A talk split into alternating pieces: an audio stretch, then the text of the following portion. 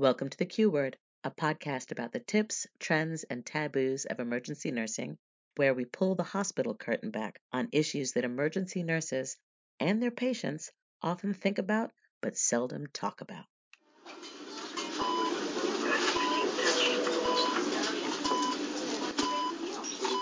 You found the Q Word Podcast.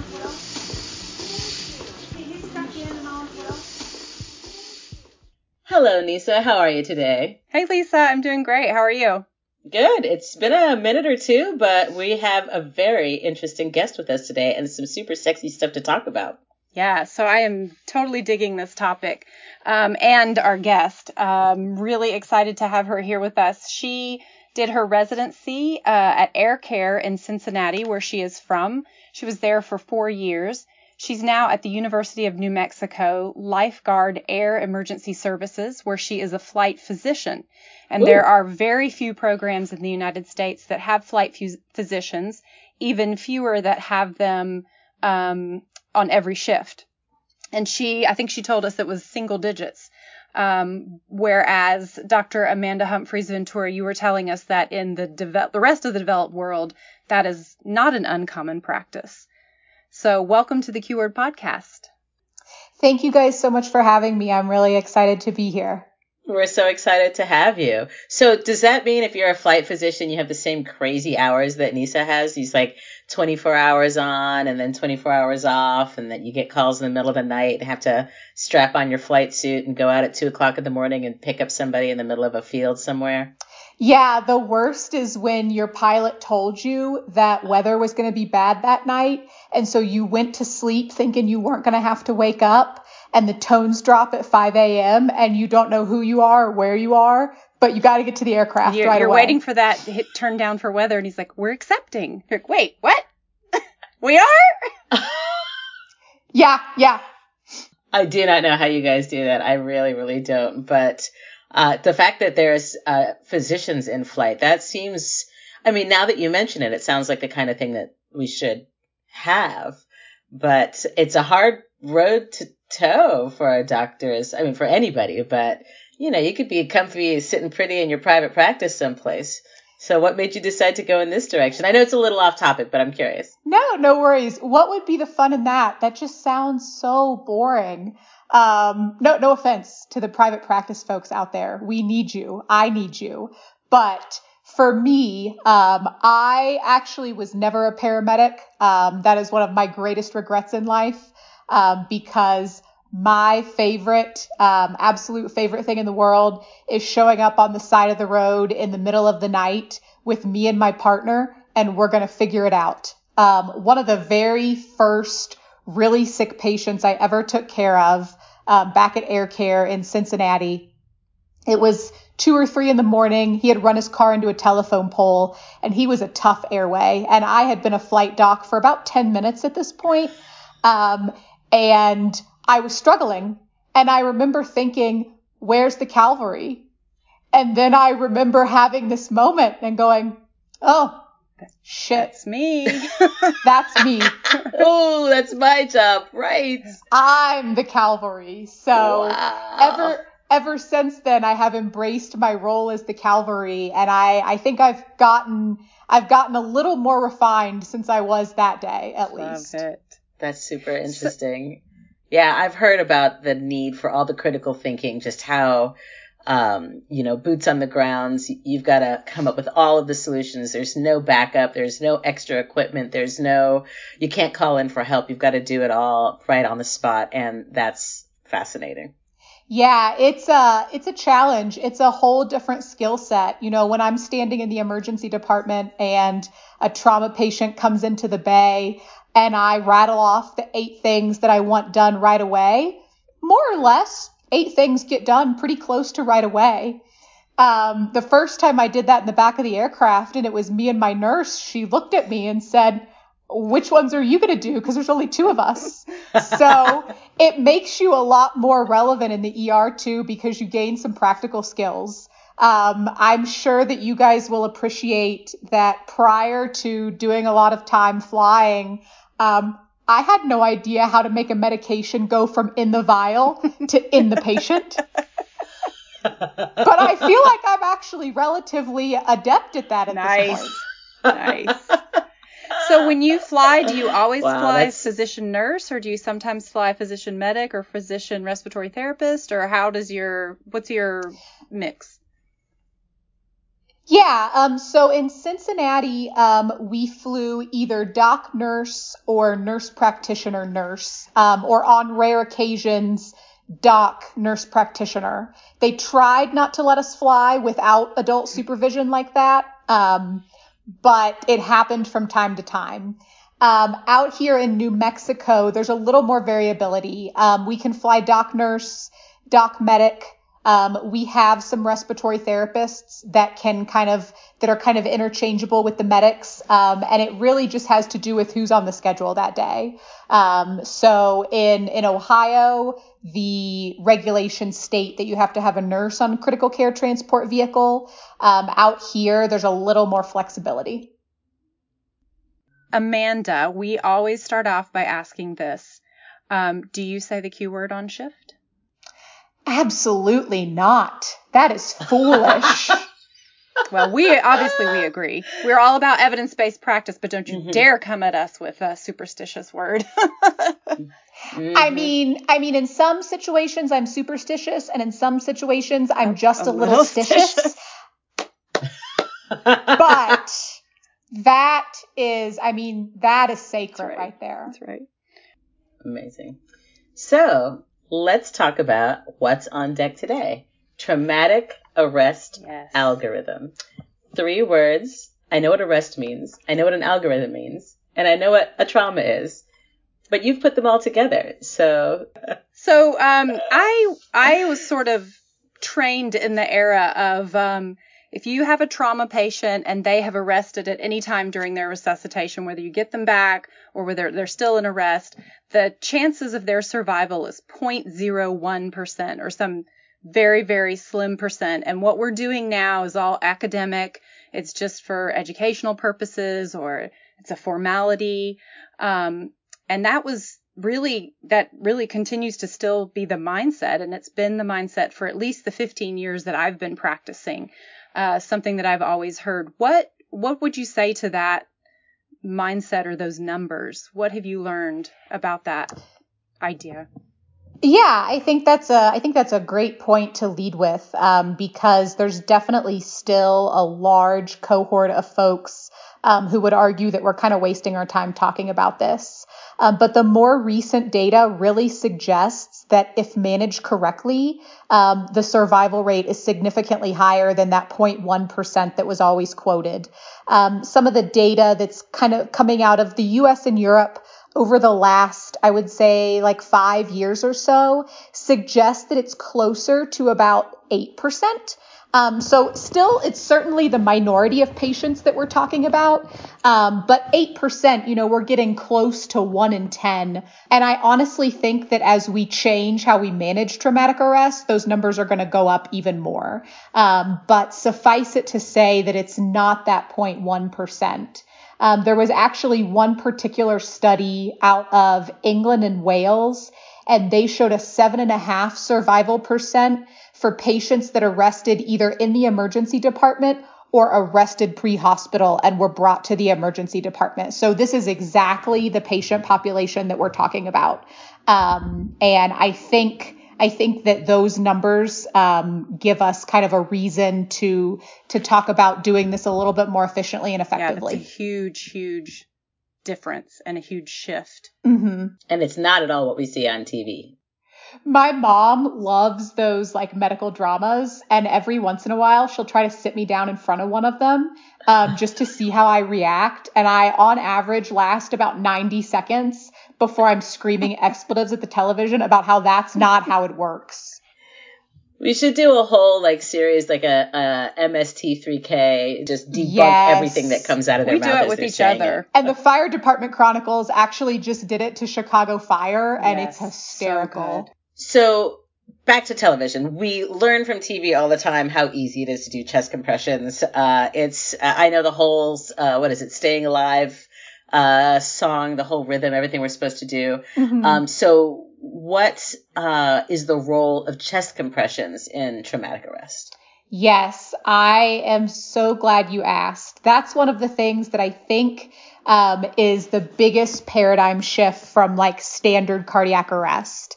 Um, and when people first hear it, I think they're they can be a little bit shocked. But chest compressions don't really have a significant role in traumatic arrest. And the reason, if you think about it, why do people die in traumatic arrest? One of the big ones is hemorrhage. Um, so what does it matter if you're running the pump if there's nothing in the pipes? Um, and the, I've had people ask me about the data on this. The answer is there's not a ton. Um, there is a pig study out of England and there is some baboon data out of Washington. Um, but when you think about it, it kind of, it, it's, it's kind of intuitive. It kind of makes sense. So that pig study out of England, what they did is they took anesthetized pigs and they bled them down to a mean arterial pressure of 20 uh, and then held them there until they arrested. Um, so they essentially induced severe hemorrhagic shock um, that led to a traumatic cardiac arrest. And then they divided the animals into five groups. So one of the groups got chest compressions, one got whole blood, one got saline, one got whole blood and chest compressions, and the last group got saline and chest compressions. The only two groups that had any animals achieve ROSC was the whole blood alone group and the whole blood plus chest compressions group. So what that suggests to me is that it was the volume that was really giving you giving you the edge there, um, because you had two chest compression groups that didn't have any any animal um, achieve ROSC. And like I said, I think it's kind of intuitive. Um, it doesn't really matter what you're doing with the pump if the if the pipes are empty. Um, Okay. And oh, go ahead. Well, so basically you're saying you have somebody who's bleeding out. Mhm. You need to fill them up with blood 1st Mhm. before you start trying to get the motor running again. Exactly. And this is the part exactly, when I heard yeah. you present it that it made the light bulb go on for me. As you said, it's, it's intuitive. It makes common sense. In fact, it it almost is Mm-hmm. as if you do compressions that makes it worse because you're taking whatever's left and just shooting it out of whatever hole is is the hemorrhage. Exactly. Yeah. That's what I was going to ask. How do you know you're not you're pumping it in? It's not just escaping out the the same bullet wound, or or how do you fix that? Exactly. So that's why when I kind of present this as an algorithm, I always say you got to plug the holes before you fill the tank. And oh. so really the first step and in trauma, we're at a little bit, we're actually at a little bit of an advantage compared to medical arrest because you're more likely to know what happened. They were hit by a car. They were shot. They were stabbed. You kind of get a little bit of clue as to where the holes might be. And so tourniquets if you, if you need them, obviously. And the other thing that I think is underutilized is the pelvic binder. So some of our, some people in the hospital may be a little less familiar with them, may use them a little bit less. Um, the classic, kind of the old classic move is to take a sheet and tie it around the pelvis. Um, but now they basically make commercial devices that just look a little slicker. Um, it really achieves the same goal. And so if you don't have a fancy commercial pelvic binder, the good old tying the sheet around the pelvis absolutely still works.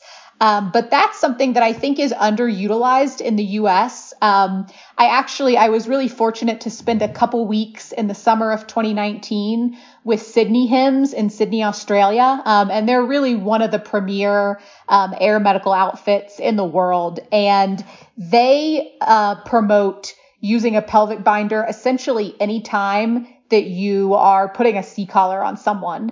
Um, I think we can, I think you can narrow it down a little bit more, but I definitely think in blunt traumatic arrest, um, it is essentially always indicated. The, the classic teaching of we as medical professionals can tell an unstable pelvis by feeling and rocking the pelvis is just plain wrong. Um, they've done research now looking at an orthopedic surgeon's ability to um, to detect an open pelvis, and orthopedic surgeons who should be the experts can tell about 50% of the time. Um, and so we who don't do it as often obviously are probably going to be even less sensitive and specific. And so my kind of rule of thumb is if the patient is sick enough that they can't tell you it hurts when you manipulate their pelvis, then they probably deserve a pelvic binder. Um, and then one other thing that is worth mentioning here is this another classic teaching, another dogma. At some point in your career, a well-meaning orthopedic surgeon is going to tell you that you could potentially hurt a patient by putting a pelvic binder on. Um, the only way that you can hurt a patient in that situation is if you put it on too high. Um, an appropriately placed pelvic binder may not do anything, but it's not going to hurt anyone. Um, this is where it's a little sad that this does not have a visual component because I could show you my all-time favorite PowerPoint slide that I've ever made, which compares mini skirts and cummerbunds and reminds us that pelvic binders should look like mini skirts, Oh, not send cummerbunds. us that and we'll put it on our website. Oh yeah, we could put it on the website. So Awesome. a a pelvic binder, just to back it up to to the layperson perspective for me, that's binding the person to the stretcher. So it is essentially think of it as like a it's kind it's like a corset, but Okay. it goes low over the hips um, and then stabilizes any sort of unstable fracture. Um, so it's kind of like think of it as like you are wrapping up the burrito and the patient is the burrito filling. Okay. And so if somebody has a gunshot wound in the shoulder, Not not going to be terribly helpful there. So this would okay, be for okay, blunt all right, traumas. So it's not something for So penetrating traumas that wouldn't Yeah. be indicated, but for a blunt trauma, if you think they might have a pelvis, um, or you're you don't know, you can just put it on prophylactically, and Absolutely. so if they're hypotensive or in arrest, you Um, can put it on prophylactically, and you're not going to do any harm, but you might do a lot of help. Absolutely. Yep. Okay. And in terms of plugging the hole, does this apply? What if somebody's got internal bleeding and they're not bleeding? Does, is that the same sort of thing? Sure. So this can help with that. Um, this can help with sort of there, you know, there are there are a few spaces that someone can lose their entire blood volume. Um, you can lose it into the chest cavity. You can lose it into the abdomen and pelvis cavity. You can actually lose it into a thigh. Um, a femur fracture can bleed most of the blood volume. Um, and the last one is you can lose it onto the floor.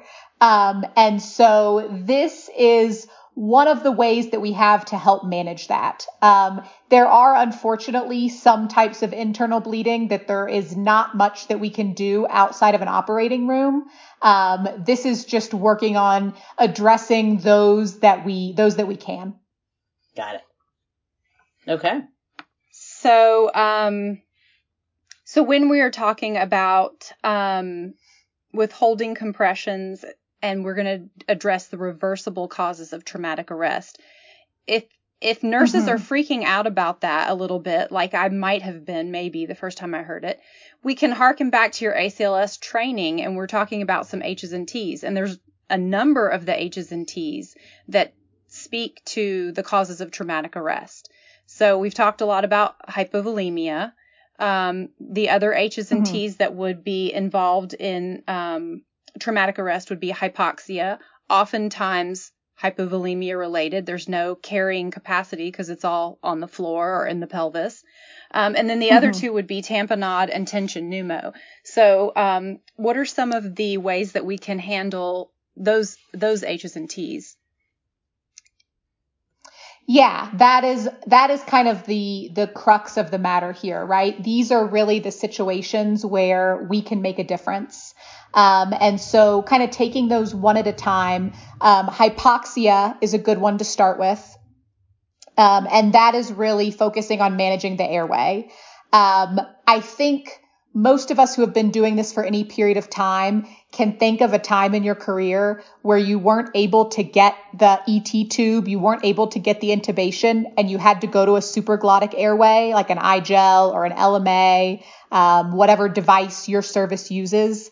And we felt that like sense of great uh, and horrible failure. I can think of a time where I couldn't get a tube, had to go to a supraglottic, and was self-flagellating for like days afterwards. Um, luckily, I am here to tell you that the self-flagellating is completely unnecessary. It's not Um, a great therapeutic option. Exactly. And it's not evidence based. Yes. Yes. More importantly, um, because if there's evidence-based self-flagellation, I am all about it. I am, I am there beating myself up. But, um, one of my, actually one of my faculty out here, Darren Braude, um, is a big airway researcher and he has really made me a believer, um, in the at least equal nature and maybe in some cases superiority of the extraglottic airway. So he is a huge fan of what he calls RSA or rapid sequence airway, kind of analogous to RSI or rapid sequence intubation. And he, what he is promoting there is making the supraglottic airway your primary airway method, not always a backup. Um, there are some situations where intubation is superior. Absolutely. If you've got someone who is aspirating tons of blood and vomit, then getting a tube through the cords certainly has its place. But in a lot of these patients, getting an extra glottic, I personally am a fan of the iGel, but whatever device your service uses, um, is just as good. And it, you're going to spend less time on it. You're going to expose the patient to less hypoxia.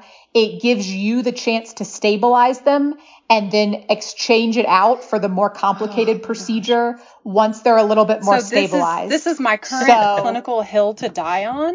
Um, you've just completely Yes. flipped my switch that you and I will both stipulate that this is not a definitive airway, but this is an airway. And if it's patent and if we're oxygenating Mhm. and ventilating, then we resuscitate the patient. And once we've got them resuscitated, then we can change it out for a definitive airway. Oh my gosh, it's music. It's music. It's beautiful. Absolutely. Absolutely. I think we have all seen the clinical scenario in which the patient was alive and then they were given induction meds. Um, so one of the keys here, I think, is if you are backed into a corner where you have to use medications to get an airway in someone who is at or near a, a an arresting state, is there's a way to finesse this. There's a way to look really slick. Um, and that is half dose induction and double dose paralytic. And I think a lot of people are familiar with decreasing their induction agent to either half dose or maybe less than half dose, depending on how sick your patient is. And I should throw out the caveat that this isn't the patient who hasn't arrested yet. And a patient who is in arrest, they shouldn't need any sort of medication. Um, but if you've got the trauma patient who is very close to arrest, um, hemorrhagic shock or any kind of shock for that agent is a stellar induction agent. So you can minimize your use of ketamine or your induction agent of choice. The thing that I think that people are a little bit less familiar with is doubling your paralytic. So your succs or your roc, whatever you like to use. And I often run into people who are mistaken thinking that by increasing the paralytic, they are going to decrease the patient's blood pressure further, further. But it's the induction agent that does that. It is not the paralytic. In fact, if you paralyze someone without an induction agent and they are aware and paralyzed, that's going to send their blood pressure through the roof um, because they are freaking out in there. So in an awake patient, I don't recommend it. Um, that could be classified as torture. But in someone who has profound hemorrhagic shock as a very strong induction agent, you want to give them more paralytic because what is shock? Shock is impaired perfusion, right? So anything that you're giving, you're going to get less effect than if you were giving it to someone with a functioning circulatory system. And so you want to make your one attempt at doing this airway as optimal as possible. And so give them more paralytic. Get, do everything you can to give yourself the best view, the best chance that you have to secure that airway as fast as possible. Does that yes, make sense? That's fantastic. So so they're not perfusing as well. So yes, that that's perfect. Now, if you were so because our audience is ER nurses, And how mm-hmm. would you, if you were the ER nurse, or what kind of conversation would you, um, how would you frame a conversation between an ER nurse? Obviously, you're not doing it in the trauma bay over the patient as it's happening. You're doing this at some right, previous right. date um, or in a in a in a quality meeting or you know by the mm-hmm. water cooler or something how would you bring this topic mm-hmm. up and say hey this is some really interesting information that i found or here's some research or here's some evidence or here's a theory mm-hmm. um, how, what would that look like that kind of conversation you'd have between a physician that you have a rapport with yeah, no, I think that's a great question. And I think it's kind of analogous to, you know, um, how I my role as the resident kind of interfacing with the attending physician. Um, and I think in general, when we're talking about kind of trying to bring new information, um, is the whole idea of like seek first to understand, right? And so I might present it as, Hey, I heard this really interesting information. What do you think of it? Um, and trying to approach it from that manner. Um, that would be my first tactic. Um, and then if that didn't work, um, I would probably consider, I don't know, I would probably consider kind of talking to multiple individuals um, and just kind of sharing with them, hey, I heard this. It just kind of makes intuitive sense to me. What do you think? Um, that would be that would be really how I would try to go about it. it. I think that's great advice. Good. So you've been mentioning some drugs, and I know of a drug that uh, was traditionally or has traditionally been used in um, cardiac arrest. Uh, we did a whole episode on the Paramedic 2 trial um, about using epinephrine in uh, cardiac uh, in cardiac arrest, and that it's kind of a they're they're starting to poo poo that idea. Mm-hmm. What what do you think about that, and how and what do you think its role is in traumatic arrest? Yes in the arena of traumatic arrest, may our dear friend Epi rest in peace. Be gone, yes, epinephrine. yes. So, so there are plenty of roles for Epi in in pre-hospital and emergency room medicine. Traumatic arrest is not one of them. Um, and it goes a little bit back to what we were talking about earlier about plugging the holes before filling the tank. Um, if you think about again why people die, um, hemorrhagic shock is a big one. And you have to think about what epi does. Epi squeezes the pipes, right? And so in the case of someone who is bleeding out of holes, all you're really do is making them bleed out faster. So you are in fact expediting the end of your traumatic arrest, but not to the outcome that we're all going for.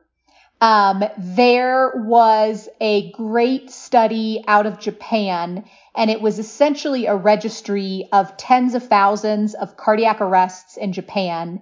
And when they separated out the patients who had a blunt trauma as the, as the reason for their arrest, they found that they might get ROSC a little bit more often, but they had a decreased overall survival. So what that tells me is that we may transiently get a heartbeat back on someone who is just not salvageable, but decreased overall survival. Um, and so I am very passionate about the the elimination of epi and traumatic arrest. Now, epi and medical arrest, I think, is a whole different uh, a whole different can of worms and there certainly could be room to adjust the current protocols.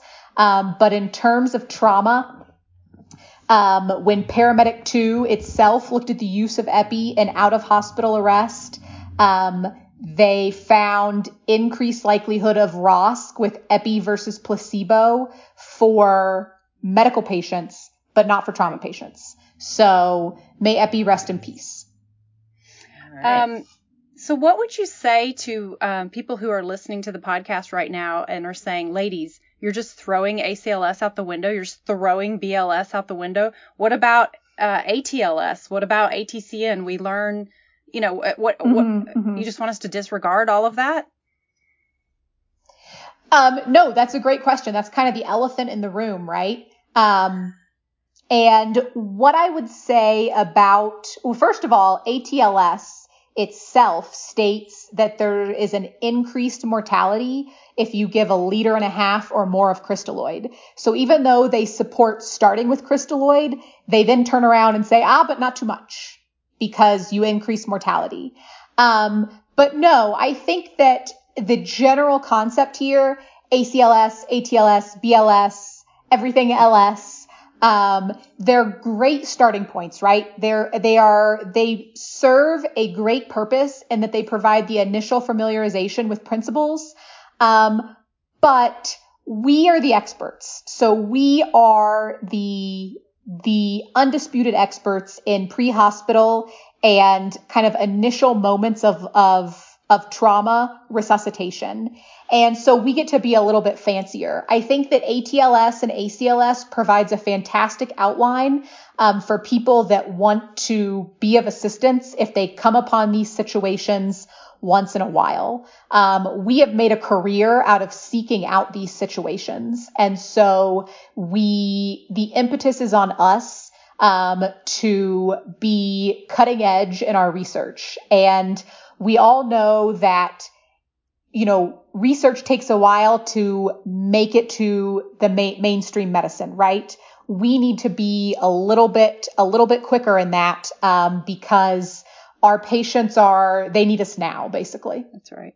And I would say that our in hospital ER equivalent nurses, those who are in the trauma bay, those who are listening to podcasts, those who are participating in FOAMed, those are the nurses that are craving that kind of thing too. They want the cutting edge stuff. They want the best for their patients.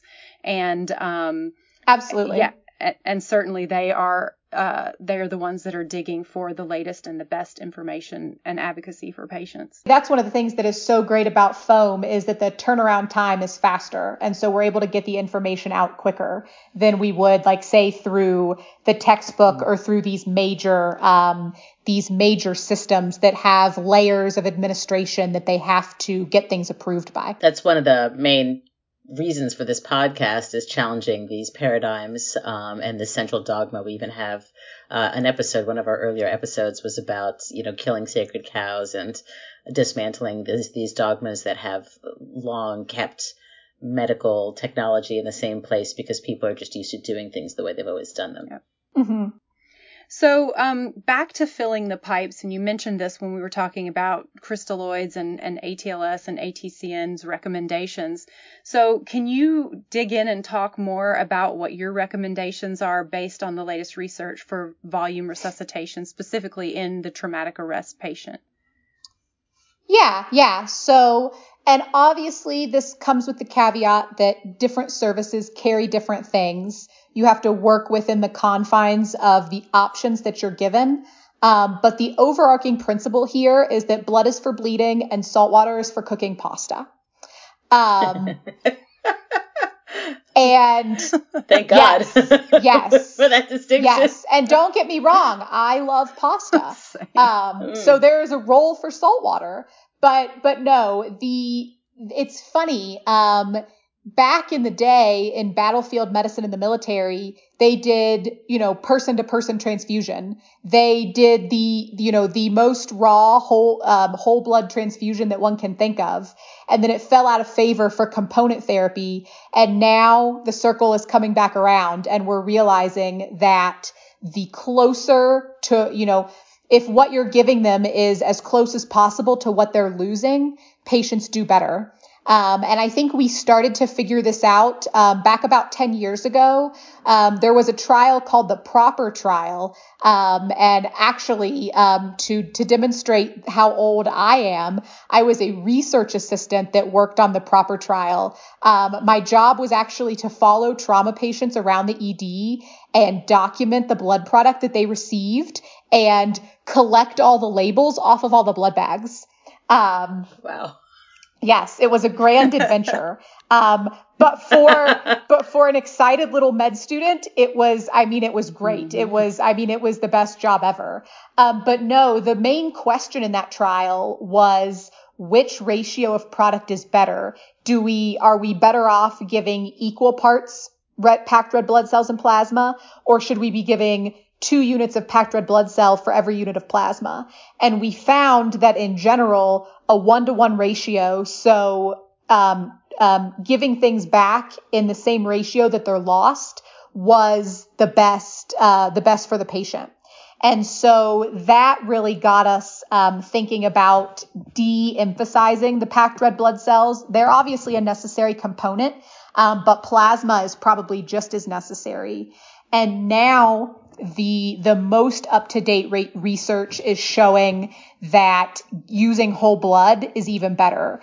And they're doing some fantastic and I think really exciting research down in Texas um, that's showing both the efficacy, but more importantly, the feasibility of giving whole blood at the point of injury, both in the air and on the ground. Um, and I think that they're proving that it is feasible is one of the biggest hurdles, right?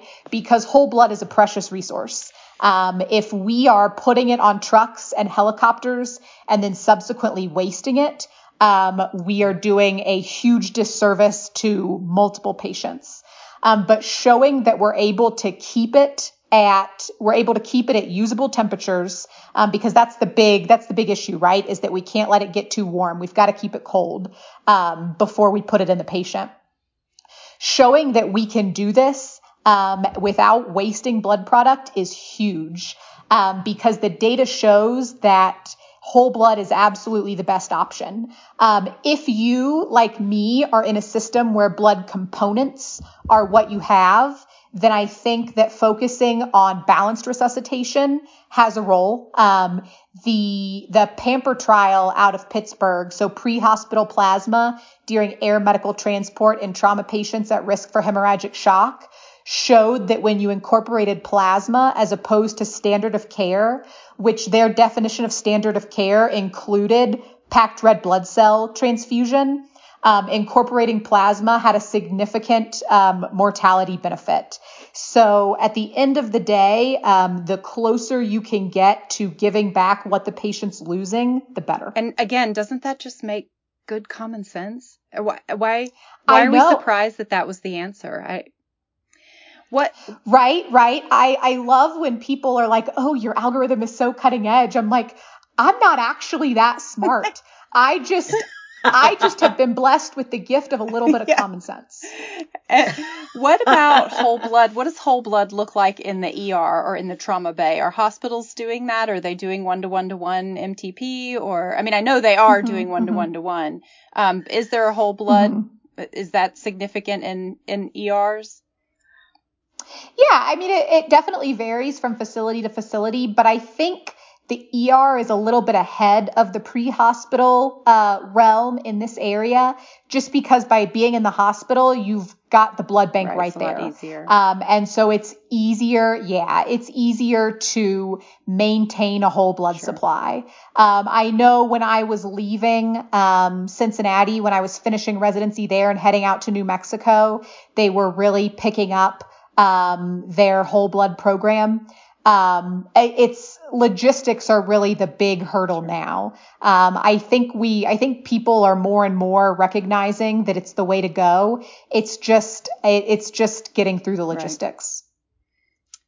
Right. right. So I wonder if we could get more people donating, if that would be, you know, if we had a better supply, still feasibility. You still have to store it well, but yep. more donation. Absolutely. Um, yep. Is PEA and traumatic arrest really PEA? Always? Ooh. So PEA, I think, is probably the most interesting of the varieties of cardiac arrest. Um, Can you uh, define what it is? Yes, absolutely. So PEA is pulseless electrical activity. And what that means is that if you've got the patient on the monitor, it's going to look like they have a regular sinus rhythm. Um, but they don't have pulses to correspond. And so that's the classic, like, oh, the monitor looks fine. Why does that patient look so dead? It's because they are. Um, and so the interesting thing about PEA is you have to ask the question, is it really pulseless or can we just not feel the pulses? So um, this is where I think this is the major role of ultrasound in cardiac arrest. Um, the, because the question becomes, is the patient really pulseless? Has the heart really stopped? Or is, are they just in such severe shock that we don't have the ability to feel the pulses when we do our standard pulse checks in our standard locations? Another thing that can certainly contribute to this is fact of the matter is our patients don't always have the most amenable body habitus to feeling pulses. Um, we used to refer to Cincinnati normal and Cincinnati skinny in, in Cincinnati. Um, we call it Georgia fluffy. yes, yes. Um, funny. Ooh. So funny aside here, when I was in Sydney, um, their population tends to be very fit. And if a patient weighed 100 kilos, that was noteworthy to them. Like that was bariatric. Like that was something that they talked about the next day. And I was like, y'all are yeah, precious.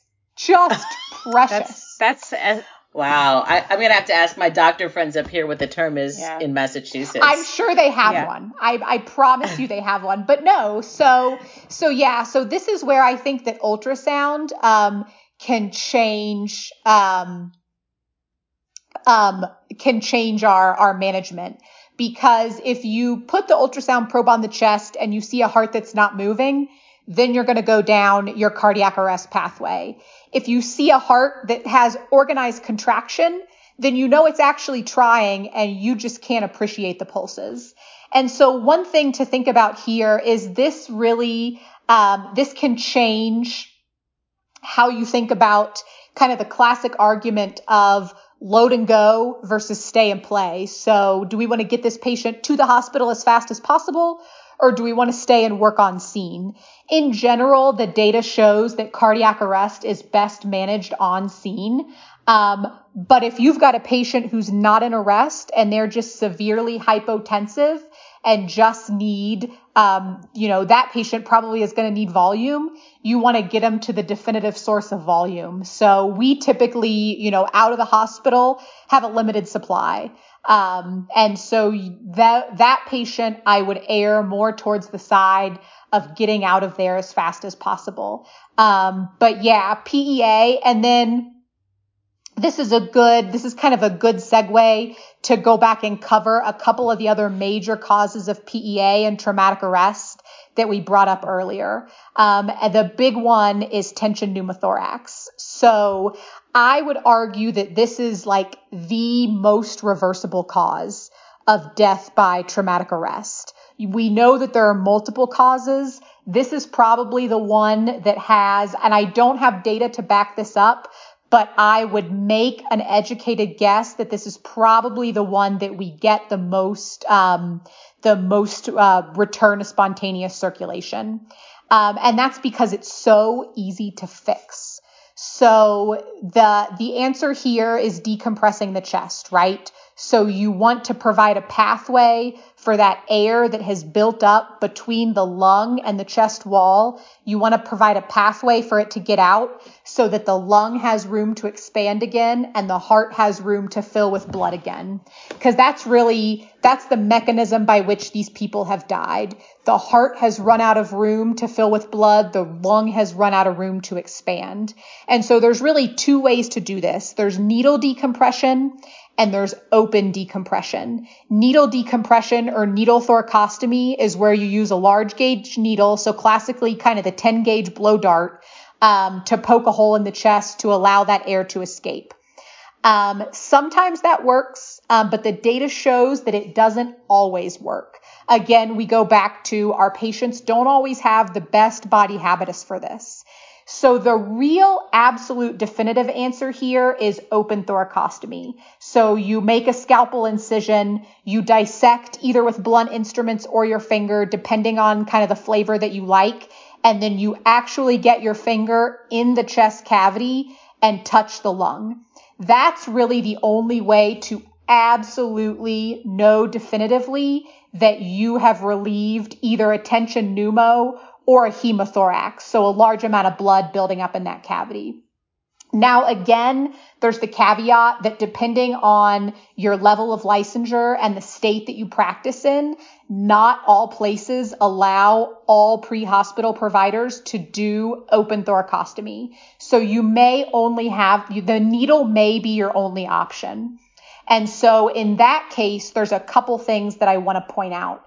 The first is if you needle the chest and you get improvement, but it, you subsequently start to have a decline in vital signs again, don't hesitate to re-needle the chest because the hole that you're making is relatively small. And so you could abs- absolutely see that seal off again.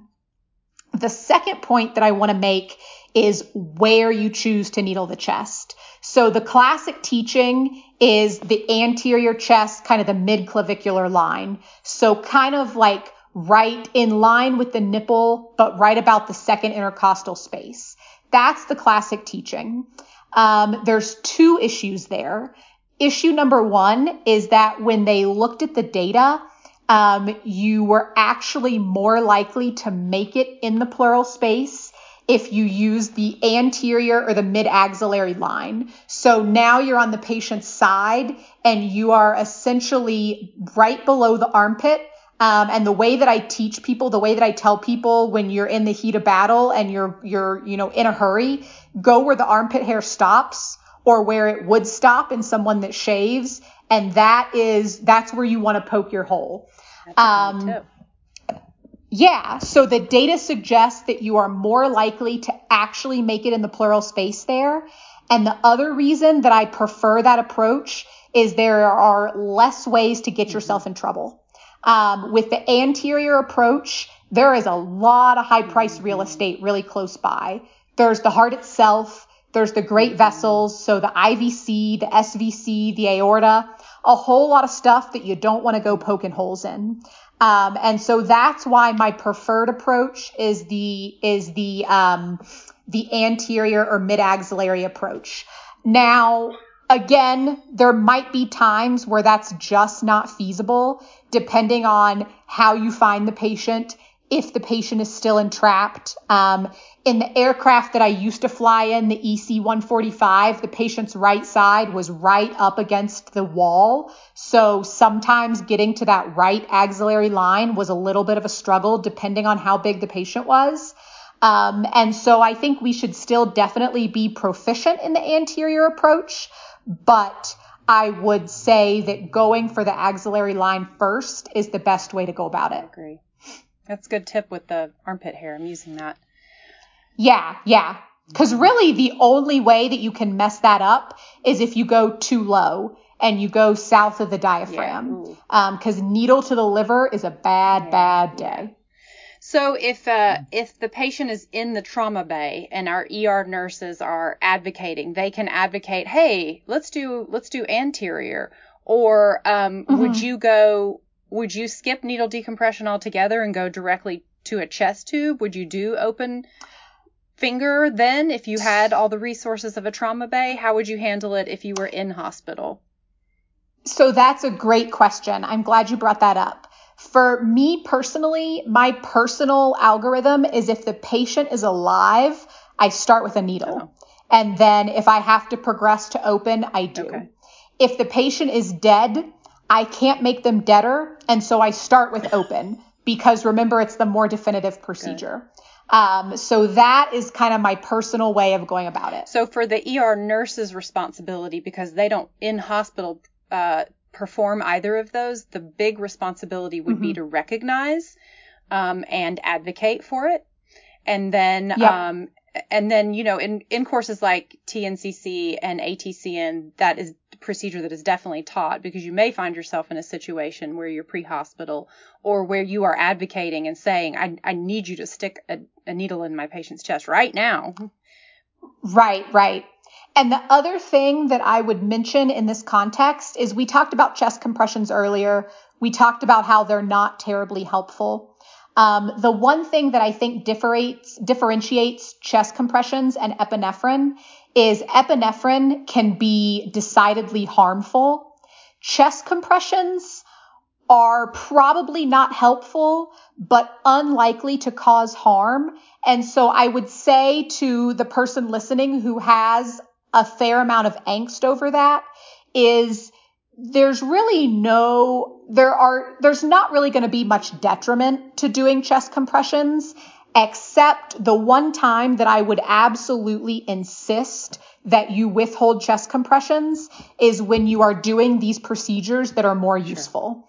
Um, all of these things that we've talked about that can save a life. So getting a good airway, needling the chest. We'll touch on pericardiocentesis for cardiac tamponade. All of those are made more difficult and are more likely to fail under active CPR. And so I would still insist that CPR be withheld for when we're doing these procedures. All of these procedures should take priority and they should be done without CPR because they're just done better in that case. Do you want to talk about tamponade then? Now's a good time for that.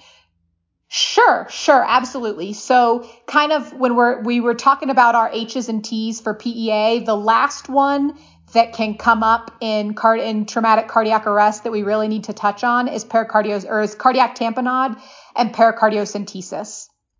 Now, the elephant in the room here is that just like in, in tension pneumothorax, you've got needle decompression and open decompression, and open decompression is certainly superior. Pericardiocentesis obviously has a, an analogous, more advanced procedure, and that is the thoracotomy. Um, in other developed countries, so London HEMS, Sydney HEMS, the thoracotomy or opening the chest completely so that you are actually looking at the heart is a procedure that is taught and performed. It is much less common here in the US for pre-hospital providers to be doing open thoracotomies. Um, and so the alternative procedure that we have is pericardiocentesis, um, or using a long spinal needle to try and remove any blood that may be collecting in the pericardial sac around the heart, preventing the heart from being able to fill and squeeze. Um, I think that ultrasound definitely plays a role here. We talked about using ultrasound to determine if you've got PEA or pseudo PEA. I think there's, it's also worthwhile to, in that same view, use ultrasound to determine if you've got cardiac tamponade or not. It's one of the, I think, one of the um, easiest things to teach and learn how to do effectively with ultrasound. Um, basically, is there a big collection of fluid around the heart or not? Um, and if there is, then you've already got the view so that you can do ultrasound guided pericardiocentesis. Um, and it's just a matter of inserting the needle. And I think this is analogous to the way that we perform central lines, right? Back in the day, the, the, the physicians that taught me how to do central lines always talked about the good old days where they did the blind IJ.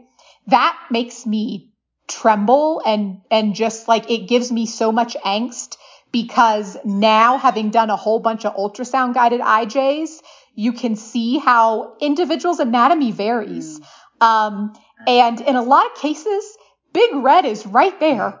that carotid is right there next to that IJ. And the thought of going in with a giant needle that close to Big Red and not knowing exactly where Big Red is, just, oh, it, it, it incites terror in my heart.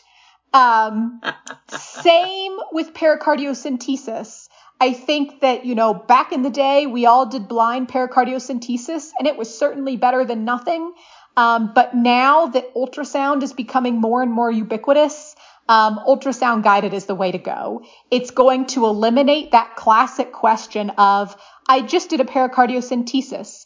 There is blood in my syringe. Is that from tamponade or did I just biopsy the ventricle?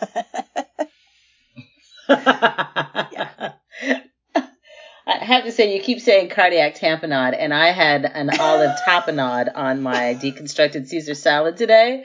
So I'm a little confused, um, but I, I think well, I'm getting it. That those two episodes of pericarditis that you had, had they gotten worse, could have led to a tamponade, but you got antibiotics and you got fixed. And, Ugh. yes. Please. They did not lead to No. a tapenade, so I hope it won't lead to a tapenade.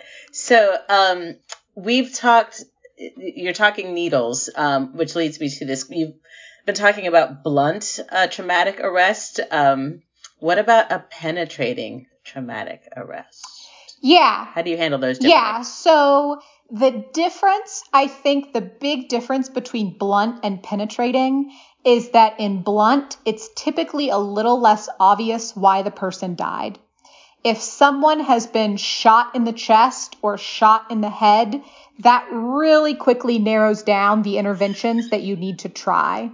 Whereas blunt trauma can hide a lot of devastating injuries. Um, I had a patient who was in a significant motor vehicle accident. She looked like a lot of head trauma and certainly had head trauma, but ultimately went into cardiac arrest because of a tension pneumothorax.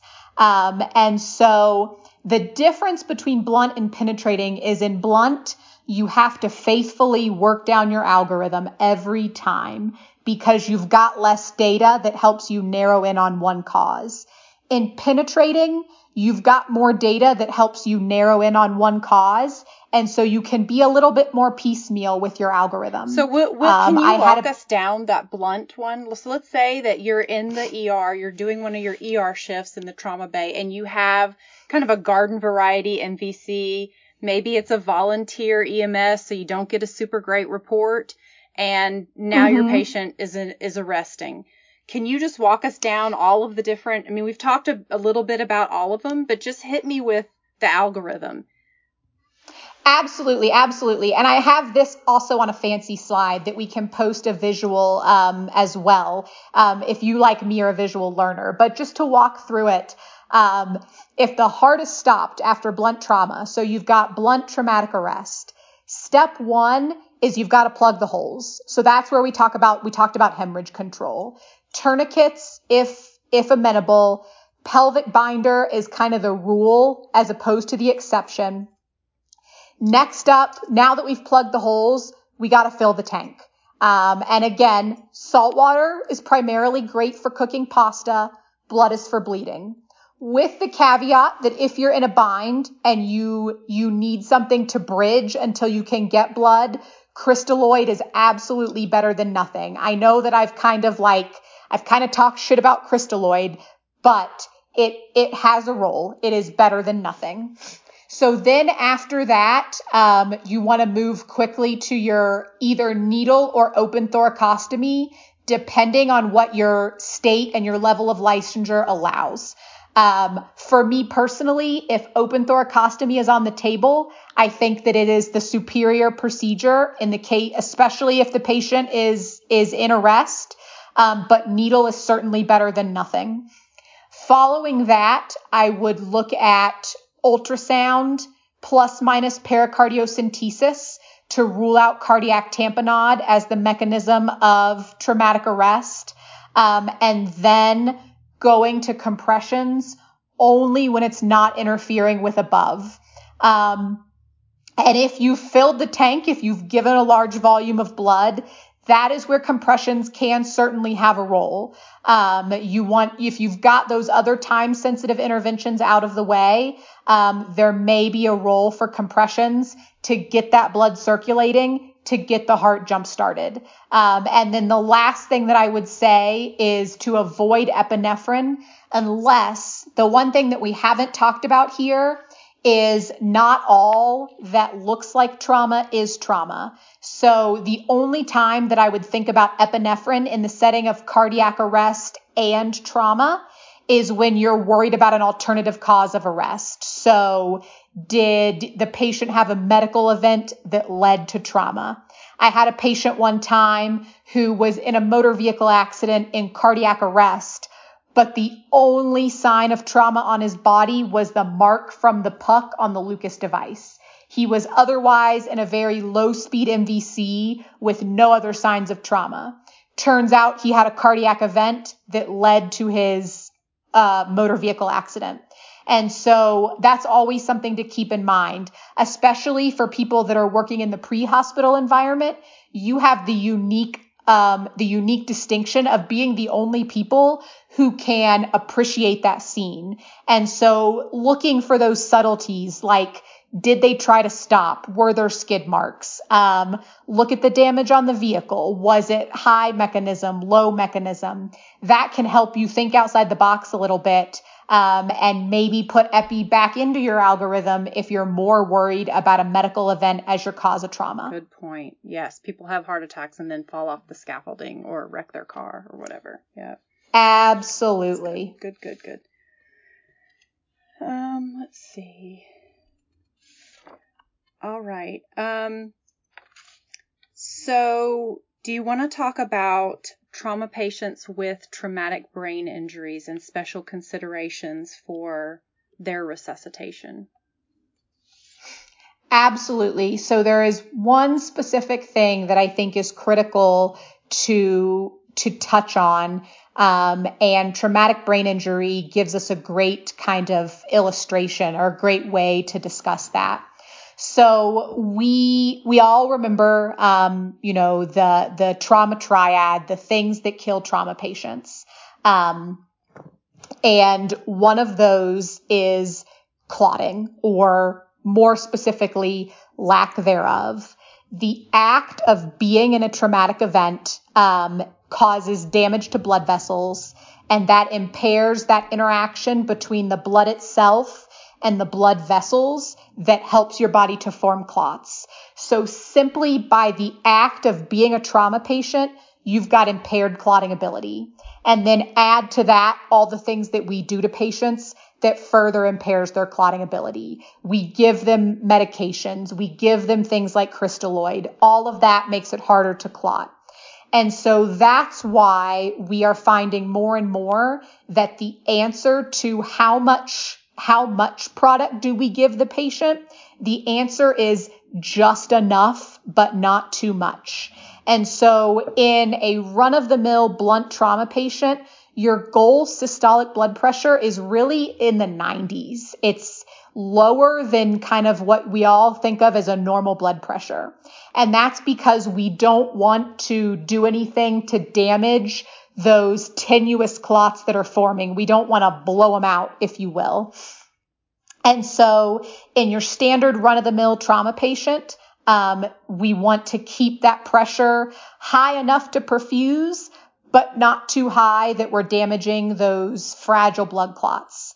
The one caveat to that is traumatic brain injury. Um, Dan Spaite is a TBI researcher out of Arizona, and the um, University of Arizona and really the state of Arizona did a huge landmark trial a couple of years ago called the EPIC TBI trial. The main thing that they were looking to study was does providing standardized TBI education improve TBI care? The answer to that was yes, but they also found the things that are the most critical in TBI management.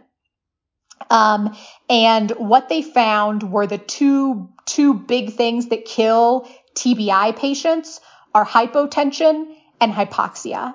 They found that for if you had a single episode of hypotension, which they defined as a systolic pressure less than 90 from the time of first medical contact to hospital arrival, you had a 25% increase in mortality. Same was true for a single episode of hypoxia. So one sat less than 90, you had a 25% increase in mortality. If you had both a hypotensive episode and a hypoxic episode, you had a 50% increase in mortality. So we know that we should baby those clots in standard blunt trauma patients, but in TBI patients, we worsen their overall outcome if we let that systolic drop below 90. And so my answer to that is the brain is the hardest thing to replace. So if you're worried about significant brain injury, that's when you want to make sure that you don't let that pressure dip below 90. Um, so you, in your standard trauma patient, keep the pressure low, baby the clots. In a TBI patient, protect the brain above all else work to stop hemorrhage in other parts of the body in other ways. Yep. Love it. Um, I am so excited about this information and excited to see um, where it goes. And I feel like we're going to be hearing a lot more about it. I feel like we're going to be watching you guys down in New Mexico. I feel like we're going to be watching the whole blood people down in Texas.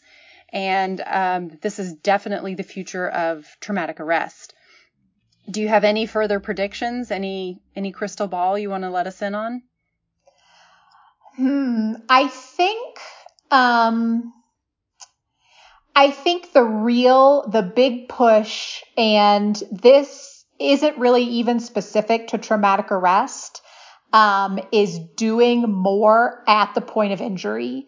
That is the whole um, basis behind the whole blood initiative in San Antonio is taking definitive care to the point of injury. Um, that's what they do in the military. They do as much as they can in the field. They do as much as they can in the field hospitals and they're seeing great results. And so I think that is going to continue to be the theme in how we, um, in how we raise our game in how we take care of traumatically injured patients inside the United States. Um, so that would be, I think, what I see coming um, down the pike. And then it's just working to further oper- oper- operationalize these things that we're talking about today. Yeah. And I think another trend that I see is more dialed in custom care per patient. Instead of taking an ACLS algorithm and saying this applies to all arrests, we're dividing it and saying no, when we have this kind of arrest, do it this way and when we have this kind of arrest, do it this way and dig more specifically into this particular patient's needs. And like you were saying, here's your jumping off point, but then dial it into your specific patient. And I'm kind of seeing that more across the board with all types of care. Um, and it's, it's certainly what's happening in cancer care and it's, it's, you know, this specialized precision medicine that is tailored specifically to the patient. Um, so it's interesting to see that it's also happening here at the yeah um, emergency at the care ER level. Absolutely, absolutely, yeah. Mm-hmm. I think I think that we, um, you know, the the folks, those of us that spend time practicing in the hospital, we are finding out more and more that our counterparts outside the hospital. So I basically just made myself Jekyll and Hyde. Um, we are we're we're learning more about the critical thinking abilities of our counterparts outside the hospital, and the more license we give our outside the hospital selves to critical think, I think it's only going to benefit our patients. Okay, so you recently appeared on our friends uh, Heavy Lies the Helmet, uh, the two brothers, uh, the Boone brothers, right? Yep. Is that correct? Yep. Um, and so you've been doing this podcast world tour where you're spreading the word of this algorithm. So I'm hoping that between the listeners that listen to Heavy Lies the Helmet and those that listen to us, um, and then hopefully you'll get picked up by, you know, like Freakonomics and Malcolm Gladwell will interview you and then we'll get you in Time Magazine if that's still around and we'll put you on the New York Times we can go ahead and spread the word about this exciting and sexy new approach to dealing with traumatic cardiac arrest. I mean, like, can you guys be like my publicity your, crew? Because y'all make listen, me sound We are good. your fly girls, totally. um, so, listeners, if you want Absolutely. another take on this, um, definitely, if you're not already listening to Heavy Lies the Helmet, you should be. But um, t- totally. Ch- it's kind of an, a companion piece to this because it's more about the pre-clinic, uh, the pre-hospital experience, yep. which we've covered somewhat here. But then um, that's what happens before you get to the hospital. And then we've tried to cover a little bit more what happens when you actually get to the hospital. Um, and so between the two, we've covered uh, the entire experience. People in ICU, they'll have to deal with it later. They'll, they'll well, we didn't know they were doing this, Surely but, they, you know, great minds think alike. So Right, right. Doesn't the ICU like surely they've got their own set of podcasts, like something like K above four, Mag above two, like. Maybe we could go ahead and get that started. If only we had some ICU friends that we could bring in. But you know, there's that, there's that, there's that rivalry, that ER ICU rivalry. Feeding and growing. They're feeding and growing up there. we love them. they certainly are. So we will definitely um, get those slides from you. So we need to see the miniskirt versus the cummerbund, um, and then the slide that articulates your algorithm, and we will throw that up on the Keyword Podcast website, which is at thekeywordpodcast.com. If anyone has any questions, please email us at uh, the keyword podcast at gmail.com. Amanda, do you have a Twitter handle or uh, anything like that you want to throw up there so people can can hit you, or you uh, do you like to operate in the behind the scenes? Oh no, absolutely, absolutely. I learned from my fearless medical director, uh, Bill Hinckley, back at the University of Cincinnati, that Twitter is the preferred method of communication um, for flight folks. So you guys can get me at at Dr. Pet Detective. Um, the name Ventura, I had to Oh, capitalize love on it. it. Yes. Oh my gosh, you fit in Amazing. so well I love here. it. I love it. That's great. We're definitely going to have to That's collab great. in the future again on that Mystery Science 3000, Mystery Science Theater 3000 medical version. Oh my goodness. it. Yes. MST3K. Oh my goodness, We're doing it. please. That is that would be Well, epic. Thank you so much for Yeah, joining us this so evening. This has been great. Yeah. I've learned a lot, and we wish you all the best as you forge forward on this crusade. Let's get this. Let's let's get this whole new approach Yes. yes. out there in the world. Awesome. Awesome. Yeah, absolutely. Awesome. Thanks guys. This was fun. Great. Thanks so much, Nyssa. I will talk to you soon. All right. See ya.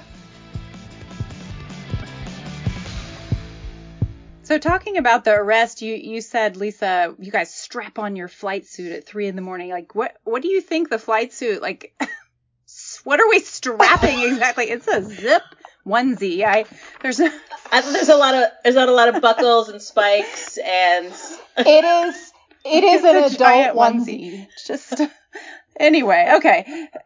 I know this is a little off topic, but the first time one of my male counterparts realized that being a female and wearing a flight suit made some activities a little more difficult, he came to appreciate us Yes. a little bit more. And the first, my very first shift in a flight suit, when I went into the disgusting staff bathroom to to use it the first time, and I saw the the arms of my flight suit going down to the crusted urine on the floor, and no one. T- in yes, slow no one had motion. taught me the tuck maneuver. I went out to my preceptor and was like, "Why didn't you teach me the tuck?" Because now I have to wear it the rest of the day with crusty urine on the sleeves. You're killing me.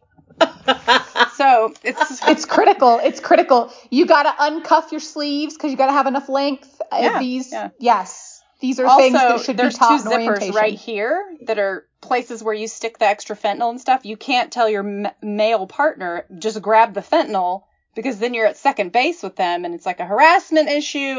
Clearly a dude designed those anyway. There's a So many Yeah. things about our job. there's a whole episode on flight suits, Right. but that's another that's an that's another Uh, absolutely, yeah. And it sounds like you could give some some fashion tips too, because you know jumpsuits are back in. You know they're all in style. At least they were last season. So you know I have a jumpsuit, and I don't know how to keep the arms from falling on the ground when I go. I'll so I'm going to need to see the the tuck. tuck method. Well, we can diagram it. Maybe put together a little PowerPoint presentation.